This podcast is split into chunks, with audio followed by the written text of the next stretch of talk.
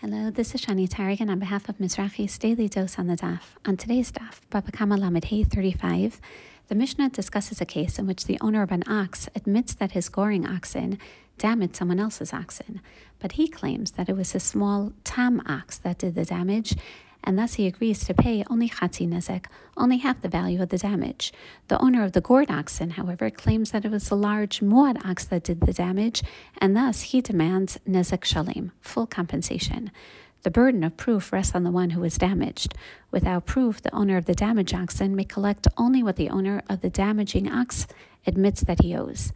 The Gemara asks why the owner of the damaged oxen may collect anything.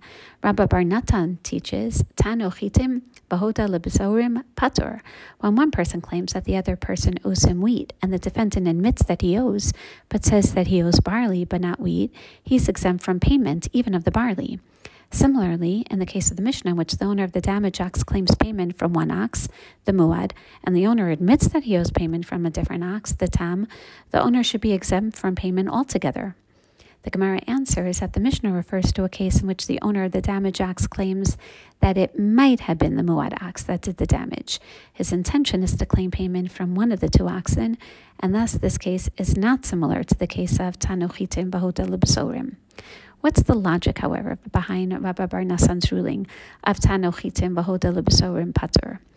Rashi explains that by not claiming barley, the claimant is releasing any of the claim to barley.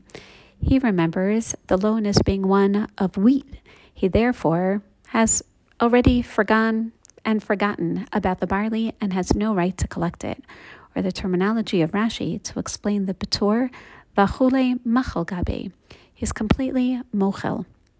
I think that this is an important lesson with regard to what our priorities are, what we stand on, what we regard or disregard as the barley in our lives and something to take into account, especially during challenging times, what we're willing to be mochalan, what we're not willing to be mochalan, certain changes in uh, the social infrastructure sometimes remind us of uh, what really is important, what's not important, what we choose to remember, what we choose not to remember, and uh, sometimes to recognize that when we're mochal on something, when we let it go, and we truly are relinquishing any any right for any payments in that regard and a lesson definitely in trying to incorporate what our true priorities are and what it is that we want to demand both one from the other and from ourselves.